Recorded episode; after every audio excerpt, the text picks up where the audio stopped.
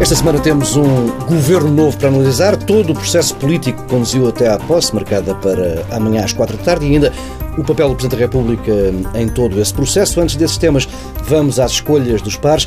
Daniel Prensa de Carvalho decidiu trazer para este primeiro momento de conversa os 40 anos do 25 de novembro. Sim, eu, eu acho que é uma data que está a ser desvalorizada, como uh, prova o facto de, na Assembleia da República este ano, essa data não ser uh, referida. E eu penso que é importante que, nomeadamente as novas gerações, conheçam o que foi o processo que se iniciou em 25 de abril de 74 e que uh, se pode dizer que teve um desfecho em 25 de novembro de 75. Durante este período, entre 25 de abril de 74 e o, 20, e o 20, 28, 25 de novembro de 75 ocorreram ocorreu uma revolução, um período revolucionário que teve eh, efeitos que ainda hoje se repercutem e porventura se continuarão a repercutir no futuro. Eh, porque em 25 de abril de 74 foi uma revolução dos militares contra o regime anterior inteiramente legítima para instaurar um regime democrático, pluralista. Eh, depois, o que se verificou foi um processo revolucionário que teve o seu clímax em 11 de março de 75, em que forças revolucionárias, contra a vontade do povo português, ignorando as escolhas democráticas do povo português, pretendeu impor aqui um regime eh, próximo da, da, da então uhum. União Soviética, eh, com e para isso houve nacionalizações em massa, ocupações, destruições de empresas, eh, houve inclusive a imposição de um pacto, na altura chamado MFA Partidos, que eh, introduziu limitações muito fortes à, ao processo democrático eh, que se seguiu. E o 25 de novembro é exatamente uma data em que as forças revolucionárias quiseram ir mais longe e em que, de facto, quer os militares democratas, quer também as forças civis que defenderam a democracia, nomeadamente o Partido Socialista. Eu penso que isto é muito importante hoje também recordar o papel que foi desempenhado por Mário Soares, Salgado Zanha, na defesa da democracia contra uma, um regime totalitário que estava a crescer instaurado em Portugal. E, portanto, é justo recordar que o 25 de novembro foi a data que permitiu que nós hoje tenhamos um regime democrático que permite, de facto, aos portugueses serem donos do seu presente e do seu futuro em termos políticos.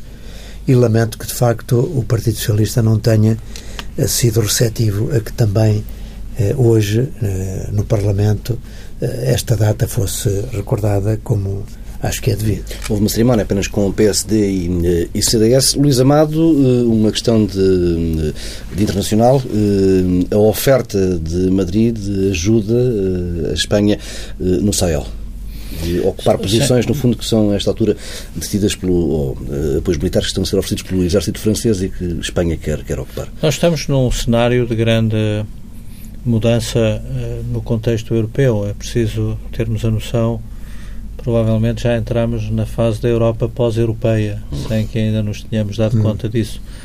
Mas nesse contexto é muito impressionante alguns movimentos que se estão a definir de poder, de novo equilíbrio de poder eh, no plano europeu e foi muito impressionante eh, na reação aos acontecimentos de Paris e à, à situação em França e ao apelo do Presidente e do governo francês de apoio relativamente ao problema do Estado Islâmico, ao confronto com o Estado Islâmico.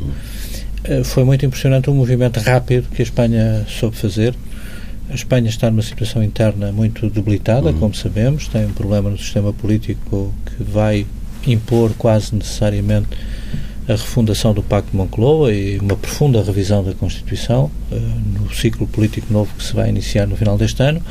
Mas quanto mais uh, problemas internos a Espanha parece ter, mais capacidade de projeção externa e de afirmação internacional uhum. a Espanha é capaz de promover.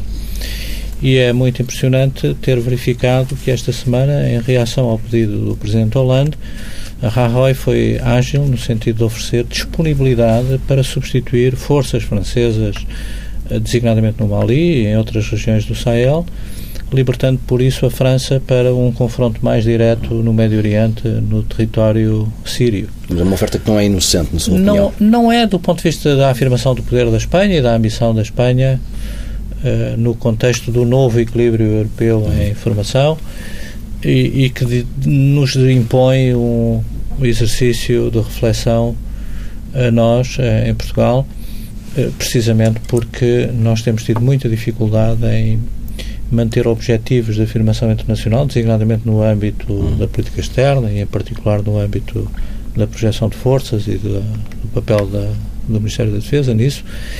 E se olharmos para o que era há 10 anos atrás, a visão que havia de que Portugal tinha uma vocação hum. na liderança dos processos de relação da Europa com a África muito maior do que a Espanha, o que vemos hoje é que a Espanha tem o AFRICOM uh, o Comando Americano para a África instalado no seu território e tem uh, capacidade para fazer uma oferta de forças uh, tão impressionante como a que acabou de fazer esta semana ao governo francês, o que revela uma capacidade de afirmação internacional no contexto europeu tão indefinido do ponto de vista político e estratégico que deveria merecer a reflexão uh, de Portugal, das instituições portuguesas, das autoridades portuguesas, no contexto do equilíbrio peninsular que temos que saber garantir no desafio de, de difícil e exigente de integração na Europa.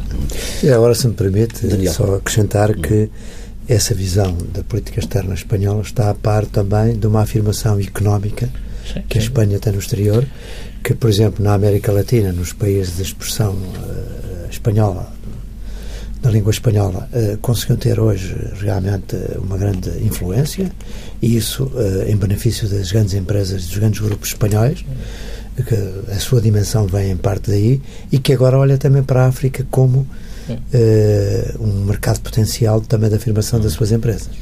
Fizemos uma primeira pausa neste Pares da República, regressamos já daqui a pouco com os temas centrais.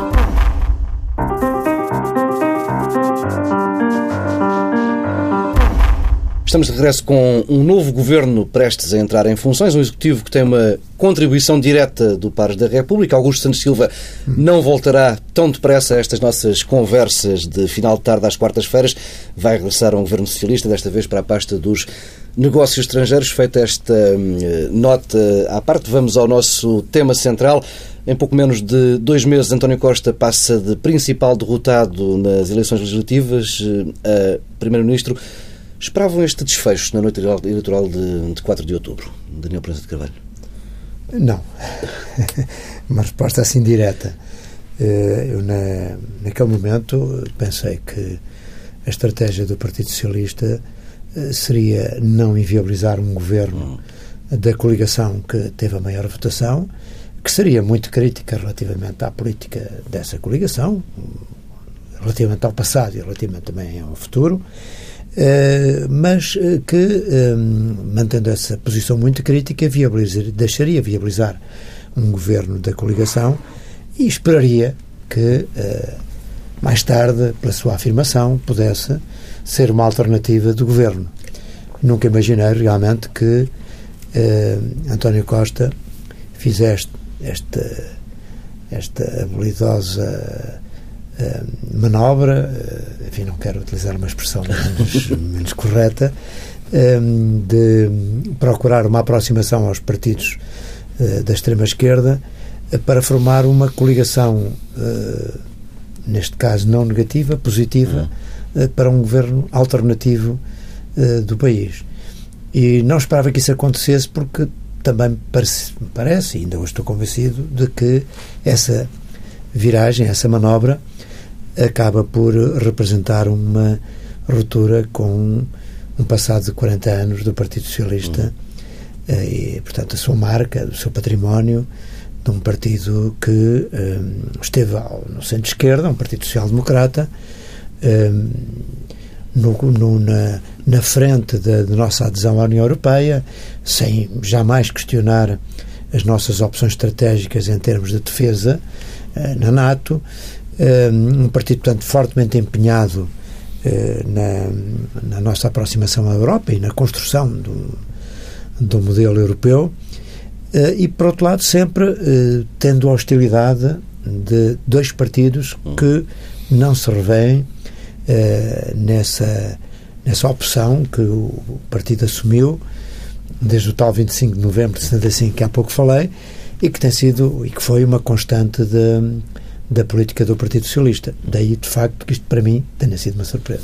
Luís Amado, também ficou surpreendido com todo este percurso feito pelo Partido Socialista e por António Costa desde 4 de outubro até agora? Sim, não escondo que foi surpreendente a forma uh, tão versátil como o líder do Partido Socialista se adaptou a uma circunstância de um resultado menos eh, bom que teve nas eleições, uh, nas últimas eleições e como reagiu politicamente a esse uh, contexto e a essa circunstância, creio que surpreendeu todo o país, até porque, como foi sublinhado, rompeu com uma tradição política que o Partido Socialista fundou no sistema político português, a partir do momento em que em 25 de novembro fez a opção que fez eh, e foi de facto a barreira que uh, delimitou a capacidade das forças revolucionárias de terem tomado o poder nessa altura foi de facto o muro de Berlim foi o PS que o edificou nesse contexto difícil e, portanto, eh, foi de facto um movimento totalmente inesperado. Creio que decorreu de dois factos. Eh, por um lado, à direita, a circunstância da coligação também ter forçado um resultado feliz, mas apesar de tudo aquém das expectativas da maioria absoluta e, portanto, do conforto de uma legislatura uh, no horizonte e forçando a coligação, limitou o campo das opções políticas para o Partido Socialista. Do meu ponto de vista, foi um erro que devia ter sido evitado. Também estou de acordo. Porque limitou muito claro.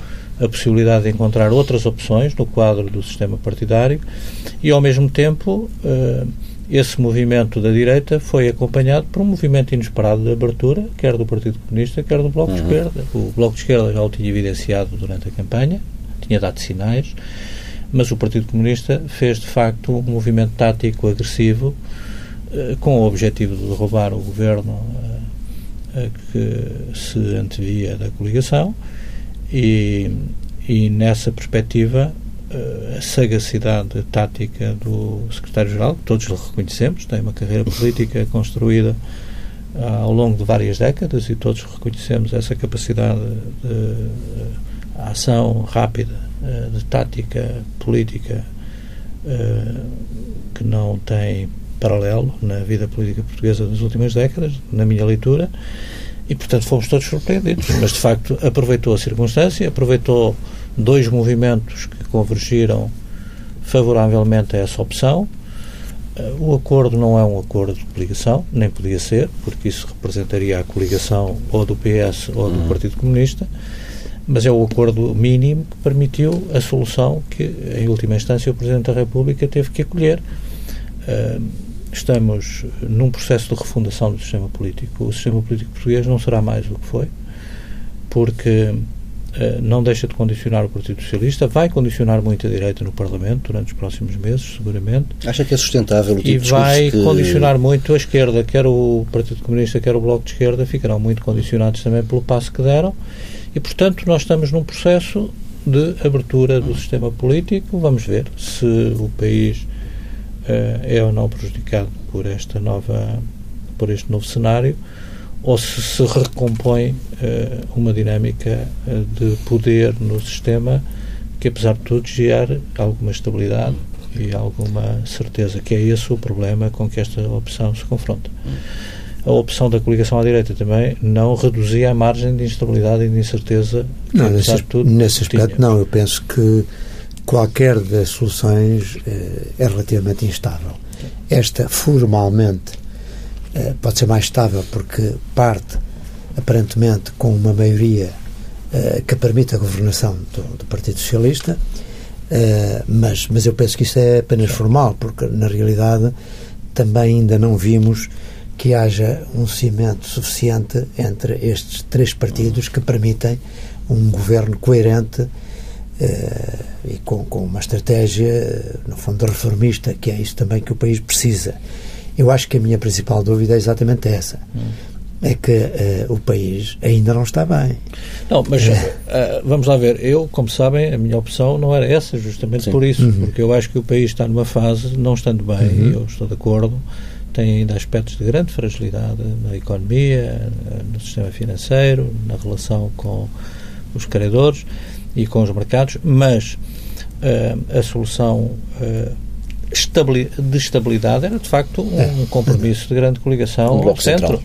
Mas o que é um facto é que no dia a seguir às eleições o PSD matou essa hipótese e criou um quadro de bipolarização que inviabilizou tão pouco a consideração sobre uma eventual uh, solução desse tipo facto que tinha já ocorrido em 2009. Portanto, nós estamos reféns de uma dinâmica de bipolarização uh, dos dois principais partidos que, de alguma forma, tem antagonizado uma solução desse tipo no momento em que o país precisava de um governo consistente, coerente, capaz de fazer as reformas de que o país precisa e uh, criar condições para a recuperação económica do país.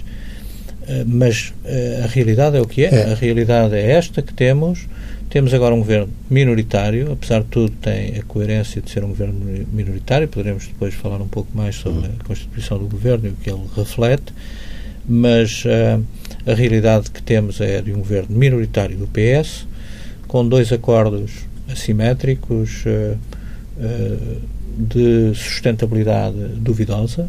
Partilho uhum. a inquietação do Daniel sobre a capacidade de gerar compromissos sólidos e estáveis o, a longo prazo. Só, só um reparo à questão de, de, de, ser assimétrica. A parte política é exatamente igual nos três acordos. Sim, mas a, as há, há expectativas... Né? Na questão programática é que há diferentes. A questão programática é diferente. Hum. E na questão programática há posições diferenciadas, por exemplo, hum. no Bloco de Esquerda e no PC em relação às questões do sim. euro e às sim, questões sim, da, da, da, União Europeia. Em qualquer caso, eu, eu penso que, o, por exemplo, o Partido Comunista tem ali um ganho com este acordo, que é, de certa maneira, sustentar a sua base de apoio, nomeadamente a nível sindical. É, como é evidente, é, o que consta do acordo no que toca à, anulação das, das, privatizações na área dos transportes uhum. tem seguramente esse objetivo. Nós sabemos, de facto, que é um reduto onde ainda existe uma forte capacidade de mobilização do Partido Comunista. Agora, eu diria que uh, isto vai ser uh, constrangedor para o Partido Socialista uh, numa visão reformista para o país. Porque a verdade é esta: nós precisamos, para vencer a situação de dificuldade em que nos encontramos, de que haja investimento externo, interno, criação de emprego. ora, o que está previsto nestes acordos, embora muito vago, é exatamente o oposto. Quer dizer, pelo menos impede que haja reformas na administração pública. E até pelo contrário, há regressões, não é? é por exemplo, é, não vai ser possível reduzir o número de funcionários públicos, vão diminuir as horas de trabalho. Hum, portanto, está, certa, estão bloqueadas reformas que podiam flexibilizar mais a nossa economia, diminuir o peso do Estado, apostar mais na, na, na, no sector privado e nas empresas e, eh, portanto, eu encaro isto com, oxalá eu me engano, naturalmente. Eu desejaria que o país, com este governo, tivesse um melhor futuro. Mas, à partida, eu creio que eh, não haverá grandes condições para que o país progrida do ponto de vista económico. E, portanto, isso, o resultado, poderá ser, por um lado, o Partido Socialista vir a sofrer consequências graves com isso, e o país sofre também com o facto de o Partido Socialista perder capacidade e, e, e adesão no, no, no, eleitorado, e por outro lado também está a cantonar a direita, também é verdade, eh, a, uma, a um imobilismo que a impede justamente de se flexibilizar, porque eu estou de acordo com, com, com o Luís Amado, quer dizer, de facto, o desejável teria sido que perante o resultado eleitoral, que aliás era previsível antes, eu até diria que mesmo antes, o PSD talvez devesse evitar e o próprio CDS ficarem reféns uh, de uma aliança que os limitava a alianças futuras e, portanto, o futuro do país eu acho que está no imediato relativamente comprometido. Também não estou a ver que na oposição os dois partidos da direita uh, sejam capazes de vislumbrar um futuro diferente.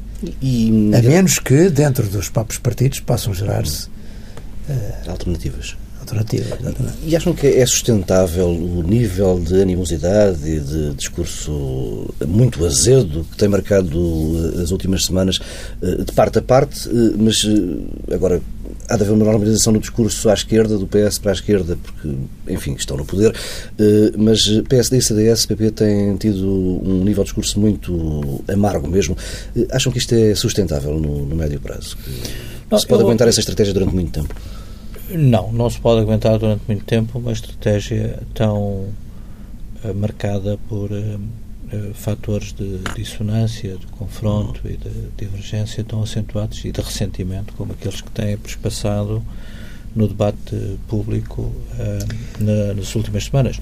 Agora, mas isso provavelmente pode não, continuar, vai, não é? Vai continuar, mas é? não é sustentável por muito tempo, porque o país tem que encontrar aqui uma eh, via de compromisso uh, que uh, se traduz, no fundo, na disputa do centro que vai Sim. mobilizar quer a direita, quer a esquerda e o Partido Socialista. Eu acho que nós entramos numa fase em que, até pelo enunciado deste governo, se percebe que a disputa do centro vai ser absolutamente crítica, quer para o PSD, quer para o PS e, portanto, eh, essa busca pelo centro que está latente uh, nas posições uh, dos diferentes partidos para lá da rispidez dos discursos e da retórica vai impor uma linha de compromisso, uma via de compromisso. Agora, uh, tudo depende do timing político da é. próxima crise que é. aconteça ou que não aconteça. Sim. Depende da capacidade de gestão tática que o Primeiro-Ministro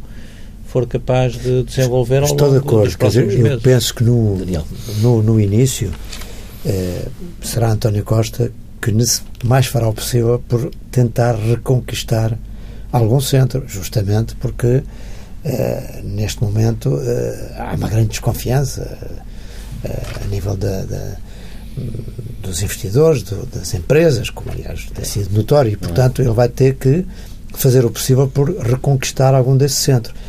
Já o mesmo pode não acontecer com os líderes dos partidos mais à direita, que eh, podem insistir muito nesta confrontação com o objetivo de enfraquecer eh, este governo e, e, poder ter depois um, a ambição de uma maioria absoluta eh, com os desiludidos do Partido Socialista e com aquele eleitorado que eu, enfim, não sei medir, mas que necessariamente existe e terá alguma consistência que votou o Partido Socialista, mas que nunca imaginou que pudesse acontecer esta viragem e que, portanto, hoje se sente um pouco enganado e desgostoso, ou para não dizer traído, eh, pelo líder do Partido Socialista.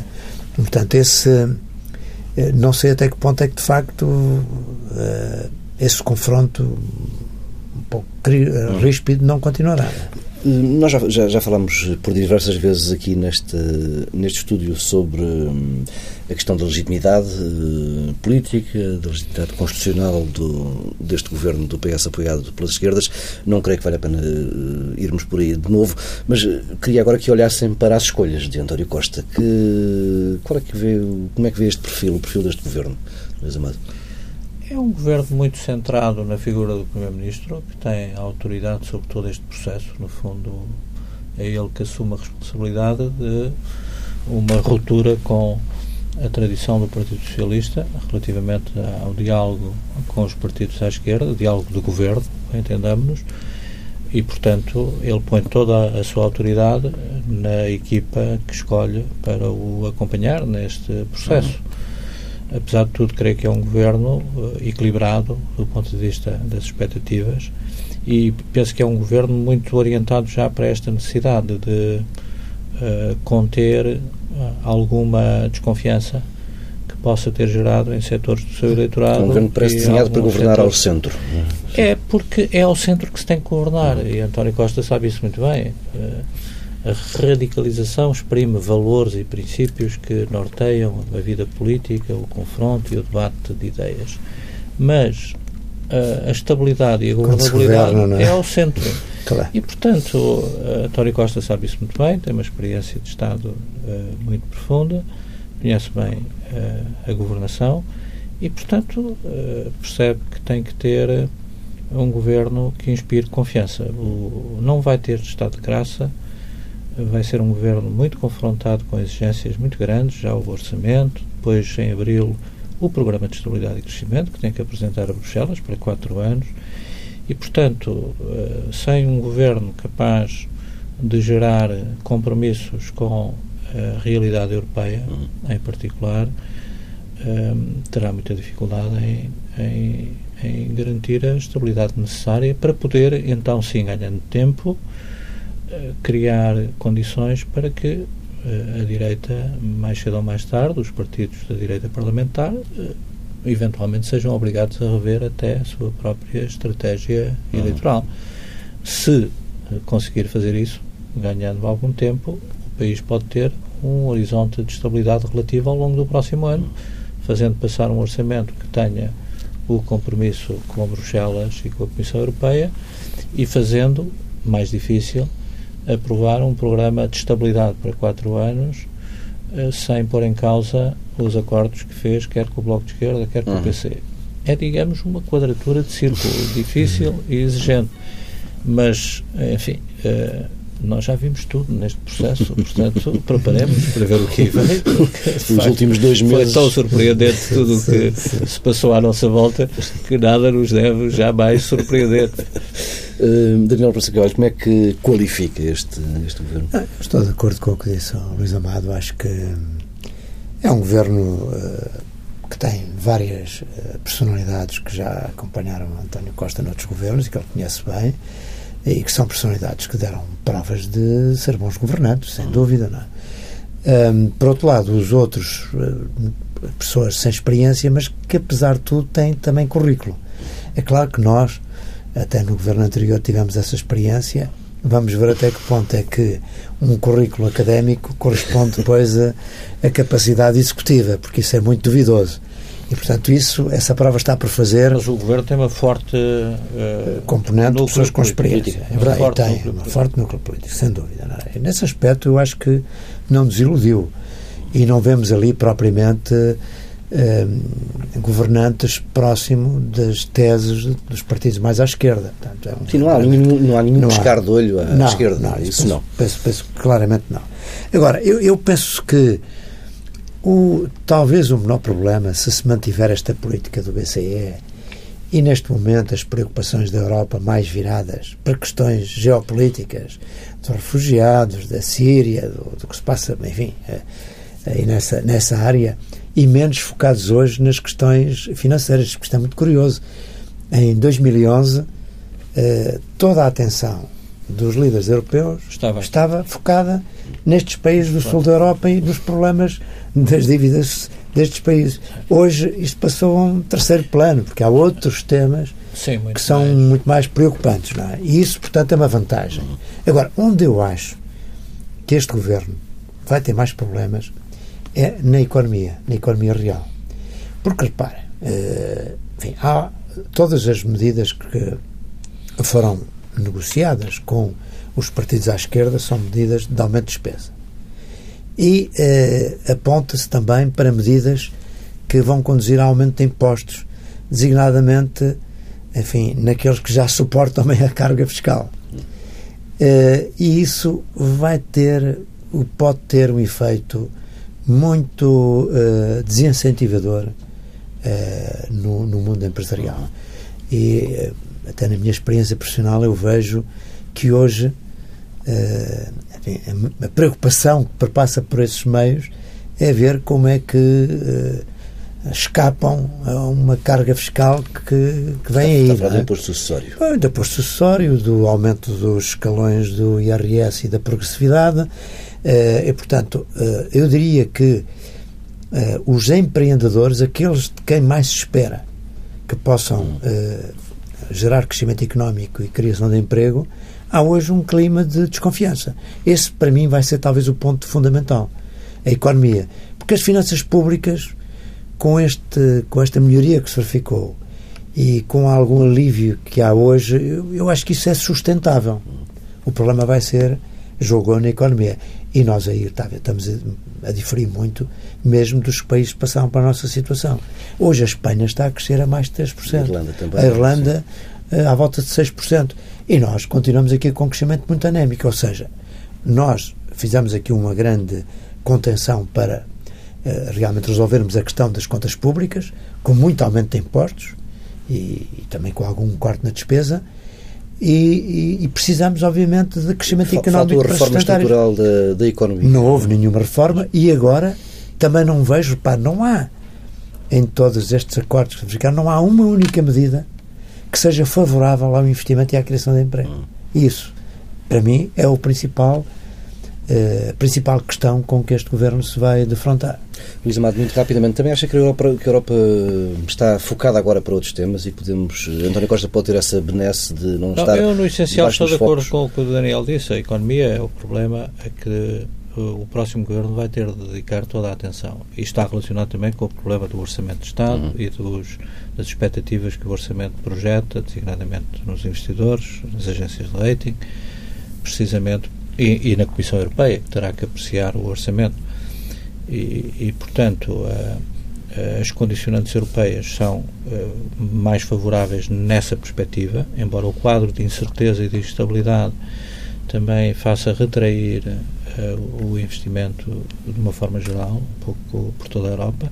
Embora em Portugal nós temos uma desaceleração da economia já sentida no terceiro trimestre abaixo das expectativas de crescimento e é provável que o último trimestre do ano, com toda a incerteza e instabilidade que se criou à uhum. volta do novo governo, reflita também essa tendência de desaceleração da economia. E esse é o maior desafio que o Governo vai ter, porque mesmo para a realização dos seus objetivos orçamentais tem que pôr a economia a crescer mais do que era previsível. E para isso precisa de gerar expectativas muito positivas nos uhum. investidores uh, e, em particular, também nos investidores internacionais. Uh, é preciso. Porque se for apenas para o consumo, não é? Isso pode outra vez desequilibrar as contas do país. Não, não é? há não, margem de manobra para muito margem. tempo uh, orientar o crescimento da economia pelo estímulo ao consumo interno. E, nessa perspectiva, acho que os primeiros seis meses do ano vão ser seis meses críticos na afirmação uh, de uma capacidade política na área financeira e económica que evidencie a capacidade do governo para uh, fazer a economia crescer mais do que cresceu no passado e é nesse contexto que o governo será avaliado e será julgado uh, no final desse período. Hum, estamos mesmo, mesmo no limite do final desta nossa segunda parte, mas não o deixo ir embora daqui. Daniel Preço Carvalho, sem lhe perguntar eh, como é que viu a nomeação de a escolha de Francisca Van Dunham para a pasta da Justiça. Bom, eh, eu não, não tenho elementos que me permitam antever qual é o pensamento político da, da nova ministra para o sector da, da Justiça. Ela é uma magistrada que tem prestígio nos meios judiciais, é, é uma pessoa discreta que não se tem evidenciado eh, através de protagonismos menos adequados para, para a função de, da magistratura, eh, mas de facto eu não conheço o pensamento político uhum. que ela tem para a justiça. Eu diria o seguinte, enfim, na minha perspectiva e naquilo que tem sido sempre o que eu tenho dito ao longo, enfim, já há vários anos, eh, eu preferia que na pasta da justiça estivesse alguém fora do sistema. Uhum que tivesse um olhar eh, exterior, que nem precisava de ser advogado ou magistrado, portanto, alguém que olhasse para o sistema com sentido crítico, porque o sistema realmente não tem correspondido, eh, isso é evidente, e não tem correspondido não só porque continuamos a ter uma taxa de resolução dos conflitos muito baixa relativamente à média europeia, continuamos a ter uma eficiência, portanto, muito pequena, e ao contrário do que se diz, nós quer em meios humanos, quer em meios tecnológicos, eh, despendemos mais do que a média europeia eh, em relação ao PIB e em relação à despesa pública, portanto, claramente não é por aí e, portanto, enfim, eu espero que, de qualquer modo, faço votos para que ela tenha um sucesso e espero bem que sim. Fizemos uma segunda pausa neste Pares da República, regressamos já daqui a pouco com as sugestões.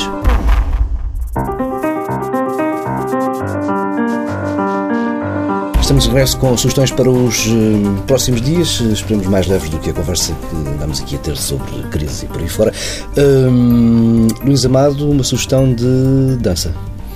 Sim, uh, a época iniciou-se. Para quem gosta de dança, o Teatro Camões, Rui Horta, dança já na sexta-feira, creio que dia 28 é sexta-feira. Dia 28, sim. Uh, é um Não, espetáculo, um espetáculo uh, que eu aconselharia a ver e que eu irei ver se puder e tiver disponibilidade para ver. Muito bem, Daniel Pronto de Carvalho, Porta Jazz no Rivoli, Porto. Exatamente. Né? Hoje é uma sugestão para os nossos ouvintes do Norte e também de Lisboa e do Sul. Uh, são dois dias cheios de jazz eh, com 8, 11 concertos, 50 músicos que vão estar no dia 7 e 8 de dezembro no Rivoli no Porto. Eh, faço, faço, vou fazer todo o possível para estar também e poder assistir a algum destes concertos, se não a todos, que já seria um bocadinho difícil, mas é uma boa oportunidade para quem gosta de jazz. Ficam estas sugestões. Até para a semana.